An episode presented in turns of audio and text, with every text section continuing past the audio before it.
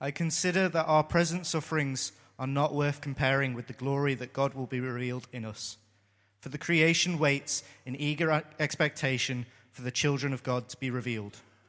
For the creation was subjected to frustration, not by its own choice, but by the will of the one who subjected it in hope. That the creation itself will be liberated from its bondage to decay and brought into the freedom and glory of the children of God. We know that the whole of creation has been groaning, as in the pains of childbirth, right up to the present time. Not only so, but we ourselves, who have the first fruits of the Spirit, groan inwardly as we wait eagerly for our adoption to sonship, the redemption of our bodies. Thank you for that. Uh, we're going to hear from Mike now. So over to you, Mike. Thanks, Caspian. Am I on? Great. Good. Good morning, everyone. Good to see you all. We're in our series of hope, hence hope. Behind me, these words. Um, it's great to have this here. I was thinking if we could do another sermon series where we could use those letters again, but we're a bit limited, aren't we, on the words you can make from maybe an Easter one, hop. No, okay. Um, so hope is uh, it's such a great theme, and Christian hope is, is, is different to the hope that is often talked about in the world. And if you have been uh, here over some of the last weeks and some of the talks that we've had, um, do remember some of the stuff that's been said. And if you haven't been here, go back to the uh, website, look at the talks, listen to the talks that are there. Particularly, um, encourage you to go and listen to the TED talks. Um, that were two weeks ago, uh, people talking about what hope means to them in everyday life. Uh, what does it mean to walk as a Christian, to travel as a Christian, to be a disciple of Jesus, carrying the hope that we have from him? And then um, also last week's with Charlotte and Rachel uh, talking about what hope means to them as well. Great talks. Please do go back and listen to people just talking about what it means to them. We talked about with hope, the key thing for us when we're thinking about hope is that it's about our understanding of who God is. The more we get to know God, the more we read Scripture, the more we experience who God is, the more we have faith in the, in the character of God, if you like, in who He is. And as our faith rises in who God is, in, in His character, so our hope rises with that. We are hopeful for what is possible because we know what He's like.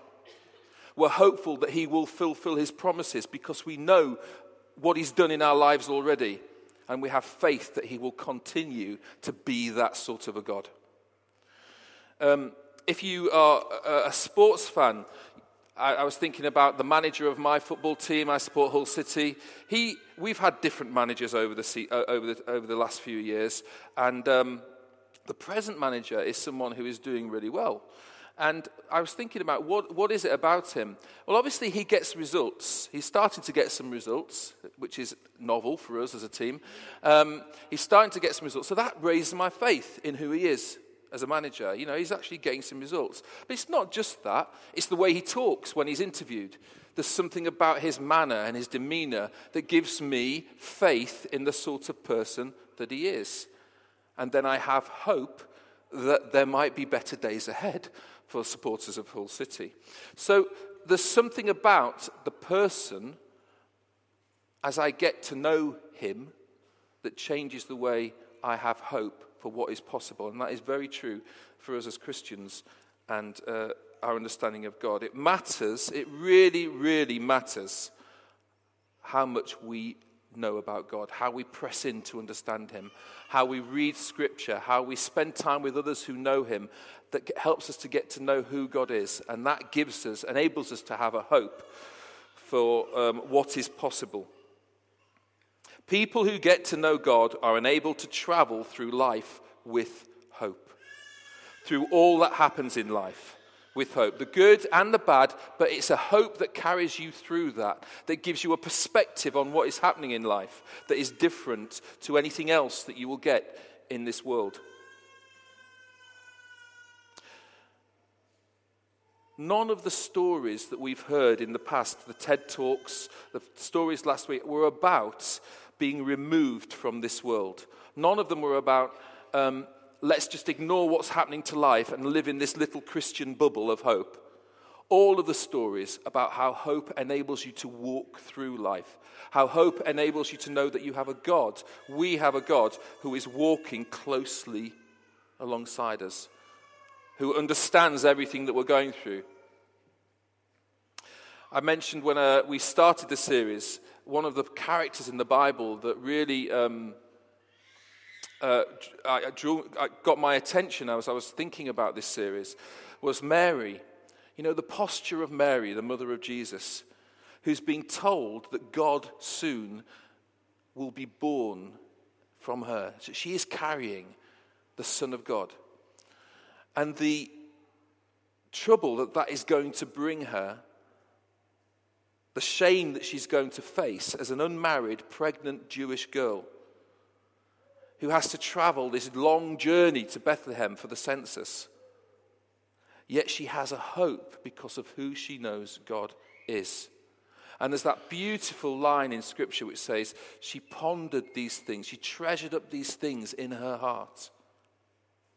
She knew who her God was, and she knew that she could have faith and hope in who her God was, even though she knew the journey was going to be a hard one.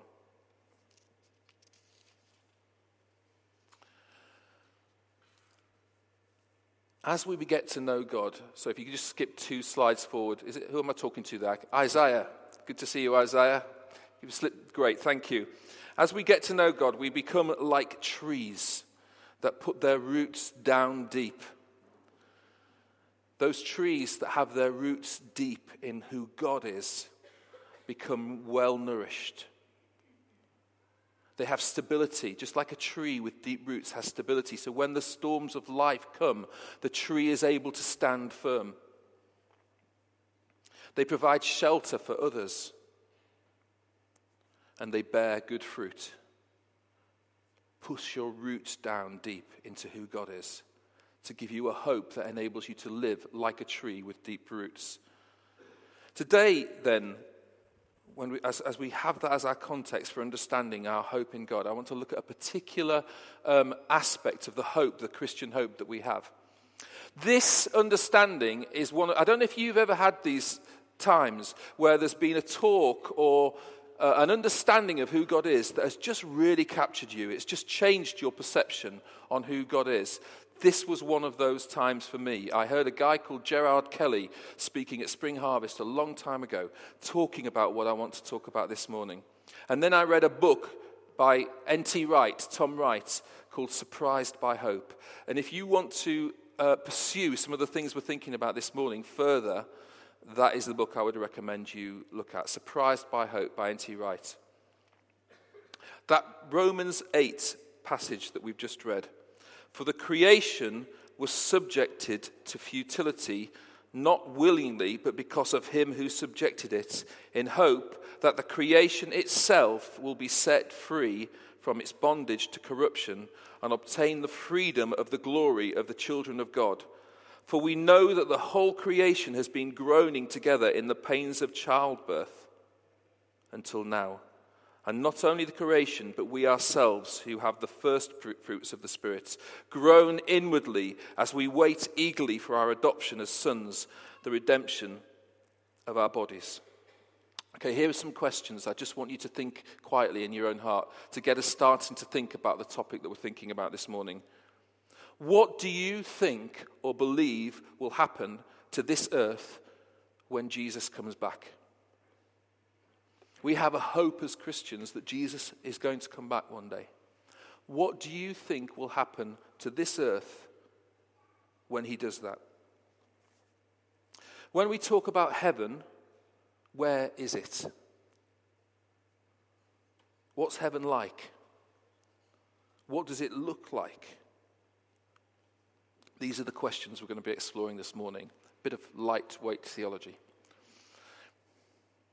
They're big questions, aren't they? And they're big questions that really matter. Those of you who know of Billy Graham, remember Billy Graham, the, the, the evangelist who conducted many um, uh, big evangelistic rallies, many people who came to know Jesus, people in my own family who came to know Jesus through the work of Jesus in this man's life. Amazing man. He, he used to allow people to write into him. People used to write into him with questions, a question you wanted to ask Billy, and his team would uh, field all these questions. I wonder if you can guess what was the most commonly asked question of Billy Graham, the evangelist. Can anyone guess what might be the most commonly asked question of him? What happens when we die was probably well up there, very close. The one question, the main question that was asked, the most common one was, Will my dog go to heaven? that was the, the most common question that Billy Graham received from people. I thought about this and actually think it's a really important question. Let me rephrase the question that people are asking Billy Graham there. I think people were saying, Will the things that I care about in this world survive with me in the next? It's a different question, isn't it? Well, it's not a different question. It's a, it helps us understand, I think, what is coming from people's hearts in this. Will the things that I care about in this world survive with me in the next? And that, I think, is a really important question. It's probably one that you maybe think about. What is the stuff of eternity what does eternity really look like? Now, in some respects, the Bible gives us clues, but it is annoyingly vague as well. But we do know some things, and that is what I want to explore this morning. This really matters. What we believe about it really changes the hope that we have now. And how we understand the lives that we live now on this earth in this physical time and space. It changes. So, the first thing I want to say is that matter matters. Matter matters. One of the main temptations of Christian thinking in the, in, over time has been, in my view, to focus on God's redeeming work being solely about the salvation of individuals. That absolutely is very important, but that is just one part of God's redemptive work in His creation. The Bible's witness throughout the whole story the whole story of the Bible, from the Old Testament to the New Testament, is that of a God who is intent on redeeming and restoring all of his creation back to the way it was originally intended to be, including us, all of creation of which we are a part. To put it simply, these atoms, this physical stuff that we live in now, matters to God. The redemption that we read about in that Romans 8 passage is that all creation is groaning. All of creation is being redeemed back to the way it was meant to be.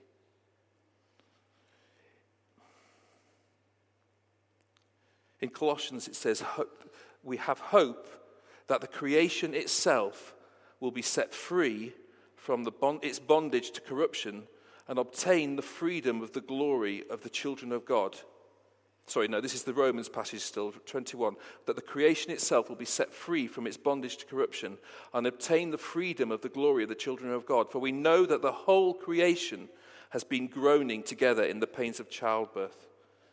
And humanity, you and me, have been given right from the very start the job of stewarding this creation.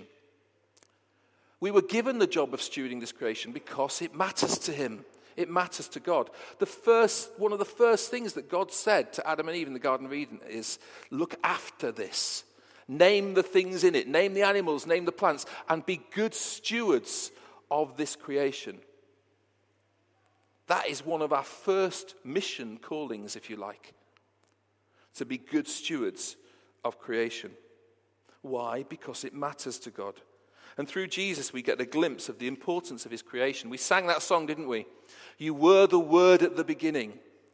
Jesus was present at the very beginning of creation. From his mouth, creation came into being. Jesus on the cross, dying and being re- and resurrected was about our salvation, but it was about much more than that. It was about the beginning of the whole of creation being reconciled, reconciled back to God. And one day, when Jesus comes back again, heaven will come to earth and all of creation will be made new. Creation matters to God. It's the full story, and Jesus is the central per- person, the central character in this story of God's redemptive work in the whole of creation. Colossians 1 15 to 20 says this about Christ He is the image of the invisible God, the firstborn of all creation. For by him all things were created, in heaven and on earth, visible and invisible whether thrones or dominions or rulers or authority, all things were created through him and for him. And he is before all things, and in him all things hold together. And he is the head of the body, the church. He is the beginning, the firstborn from the dead, that in everything he might be preeminent. For in him all the fullness of God was pleased to dwell, and through him to reconcile to himself, that phrase again, all things, whether on earth or in heaven, making peace by the blood of his cross. That phrase, all things, is used a lot in that passage. All things. That's his heart. The centrality of Jesus in both the creation of all things and the redeeming of all things is a key teaching in the Bible, and it's where we draw our hope from for what will one day be. What God is in the business of doing now, in and through you and me, his church. Reconciling through us, his creation, back to himself. The cross is the focal point around which all of creation is being redeemed. And one day he will come again to fully realize the reconciliation of all things. That's enough to give us hope for a start, isn't it? That's a good start. N.T. Wright says, To put it bluntly, creation is to be redeemed. That is, space is to be redeemed, time is to be redeemed, and matter is to be redeemed.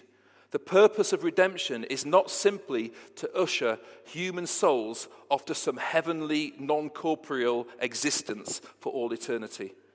It is to restore that which God had deemed very good in Genesis 1. You just pop the next slide on, just as an illustration of. Um, I came across this, as, if you come across Asbo Jesus, he does these cartoons. Escapology, eschatology is bad theology. We don't escape this earth. We are part of the redemptive process, the redemptive work of making all things new. This matter, this physical stuff, is being made new. We're not going to be lifted off and disappear off into the air. And sometimes some hymns have uh, given us a wrong impression of what actually good biblical theology is on this. We'll meet you either here, there, or in the air. I always remember people saying to me, not good. So, going back to that question, the Billy Graham question what about the things I care about in this world? God is about redeeming this creation, the things that we care about in this world, the things that matter to us. There is, hear this, hear this, there is going to be a sifting, there is going to be a judgment by God. But sometimes people have quoted passages like that 2 Peter 3:10 which says that all of creation, all of the earth will be destroyed, and that is a wrong translation of what that is actually saying. Now people will understand people people understand that to say because of other manuscripts that they've found and realized that it had been wrongly translated. It's more like a, the fire of God will discover that which will last. The purifying fire of God will remove that which will not last into eternity. But it's not a destroying of all that is, it's a purifying of it, a making new, a renewing of all of creation. Gerard Kelly, again, the guy I said who I heard at Spring Harvest, says, This earth, this creation, is God's best idea. And this is what he came back for. Think about it, he says. If heaven is enough, why did God create the earth? Why did He create us? Because it expressed something of who He is. It expresses His character through His creativity and humanity. It's the peak of His creative act. He gave humanity the job of stewarding His creation. Matter matters to Him, and matter is being redeemed and reconciled back to Him.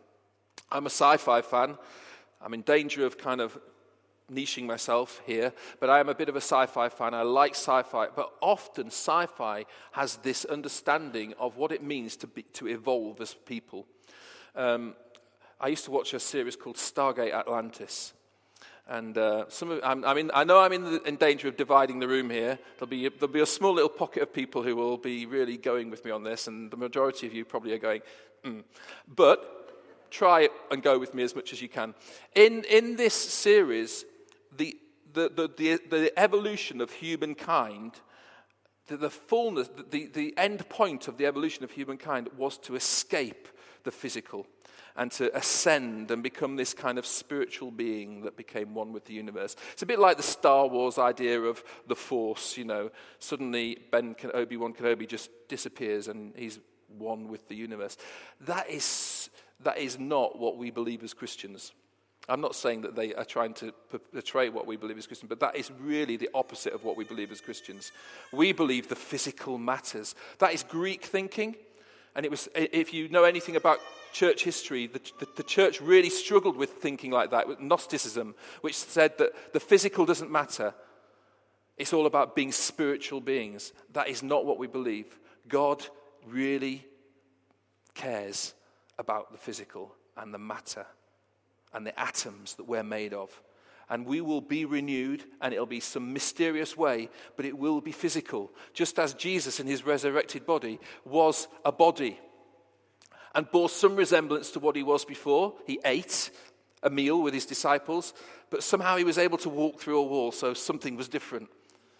But it's physical, and that's what God's in the business of doing renewing and redeeming our world. And then the last point, we've got that. That leads us on to this quote, again from N.T. Wright Jesus' resurrection is the beginning of God's new project not to snatch people away from earth to heaven, but to colonize earth with the life of heaven. That, after all, is what the Lord's Prayer is all about, isn't it? Let your kingdom come on earth as in heaven. So the second point is what is the flow? Know your flow. The flow of heaven is to earth it isn't the flow of earth to heaven. You know, that idea that we somehow get lifted off and taken off to heaven. Actually, the biblical understanding, the hope that we have, is that heaven comes to earth. Heaven invades earth. Heaven came to earth when Jesus came to earth. God in heaven chose to become atoms. He chose to become matter. He chose to become physical and live amongst us so that we could get to know Him, touch Him, feel Him, hear Him heaven flows to earth, and heaven still flows to earth through you and me now. Heaven breaks into this existence now to give a foretaste of what one day will be fully realized. Know the flow. Salvation, then, says N.T. Wright, is not going to heaven, but being raised to life in God's new heaven and earth. And that changes how we see things. If we see creation as something God values and is redeeming, we as his people are called to join in with that. The church is called to be a people through whom heaven invades earth. If you like, in the terms of hope, we have some of the greatest hope ever that this world matters to God, that people matter to God, and that He is in the business of redeeming this world, this creation, back to Himself.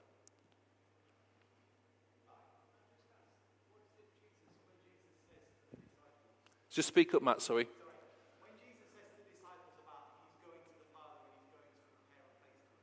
Yeah, uh, like the ascension.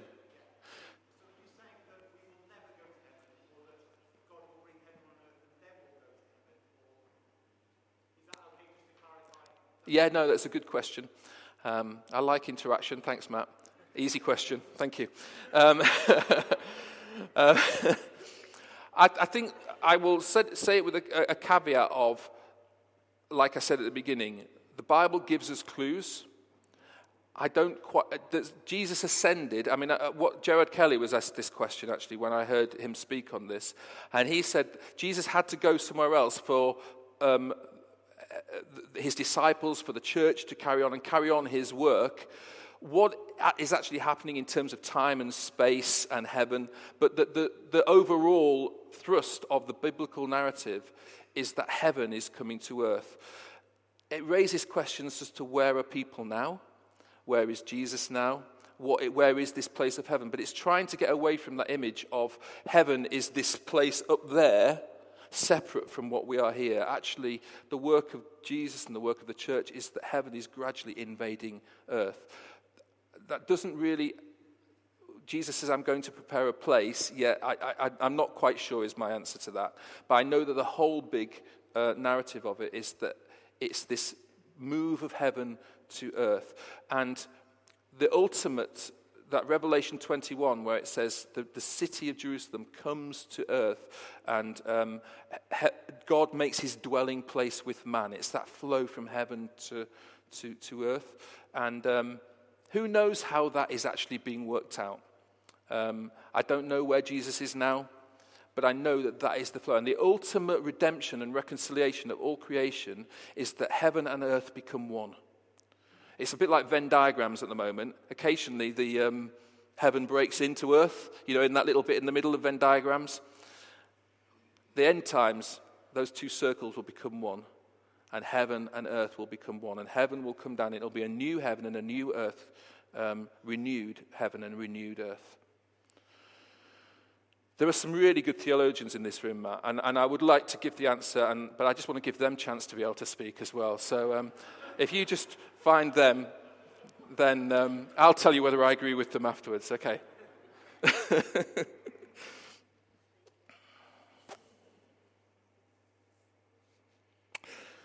so just to finish then, God created his creation to be good. There is much about it that is tainted and damaged, but the work of Christ is to reconcile all things to himself, to be in the business of bringing heaven to earth, to renew, to make new this creation. It will be made into something that has never been. It is a renewing of creation, it is a new creation, a new heaven, but it will be familiar. And so it matters what we do now as church with this creation. You can see that if you think this world is going to be just razed and, and destroyed, why would we bother with any looking after it now? Why would we bother with doing anything to do with looking after this creation? Your theology on this matters because it changes how you treat the creation now. To paraphrase um, Maximus Meridius from Gladiator, what we do, what we build now, can last into eternity what we do, what we build now, can last into eternity. This is why our vision statements to make life better and to make disciples is so important. That's what we're talking about as a church when we say transformation of Sheffield, make life better, make disciples. We want to be the agents of renewal of creation. We celebrate that which reflects the image of God in people and their creativity. We become a city on the hill a people where the things of heaven are revealed and the character of God is revealed. And then as we do that, we get to do evangelism. You know, as people see a glimpse of heaven, as heaven starts breaking into earth, we get to have conversations about Jesus. It's not an either or. As we become all that God calls us to be, we get to have those conversations. Ephesians 3 9 10, the manifold wisdom of God is being made known to the rulers and authorities in heaven places through the church. Heaven is watching you and me, his church now, reveal what heaven is like and what God is like. That's amazing, isn't it? Right now, heaven is watching the church. The manifold wisdom of God is revealed through you and me to the heavenly places. This is the mission of the church. I'll finish with the um, passage from Revelations 21 that I've, I've kind of um, alluded to. When the new heaven and the new earth becomes fully, fully realized, this is our hope. This is the hope that was started by Christ on the cross, the redemption of all creation that will be fulfilled one day when God Himself will make His dwelling place with mankind. That is the hope that we have. I saw the holy city, says John, writing this, the new Jerusalem coming down out of heaven from God, prepared as a bride beautifully dressed for her, her husband. And I heard a loud voice from the throne saying, Look, God's dwelling place is now among the people, and he will dwell with them. They will be his people, and God himself will be with them and be their God. He will wipe away every tear from their eyes. There will be no more death, or mourning, or crying, or pain, for the old order of things has passed away. That gives me hope. I hope it gives you hope. And I hope you will hear this call on us as a church to be people who carry that hope. We are the agents through whom God is bringing hope to the world. We are the, the, the people through whom heaven is being revealed to the whole world. That's what we carry. And we can say to people, it matters, this creation now. It matters. And what God is doing is bringing a redemption and a reconciling to bring it back to the way it was originally intended in Genesis, in the Garden of Eden. That's what it's going to be like in the end when God comes and makes his dwelling place with us again. Hello, children. Thank you for coming in so quietly. That was amazing. It's great to have you back with us. We're going to have communion in a minute uh, as a family together. One of the great things about communion, and one of the understandings in, understands in church history of communion, is it's one of those places that symbolizes the heaven coming to earth.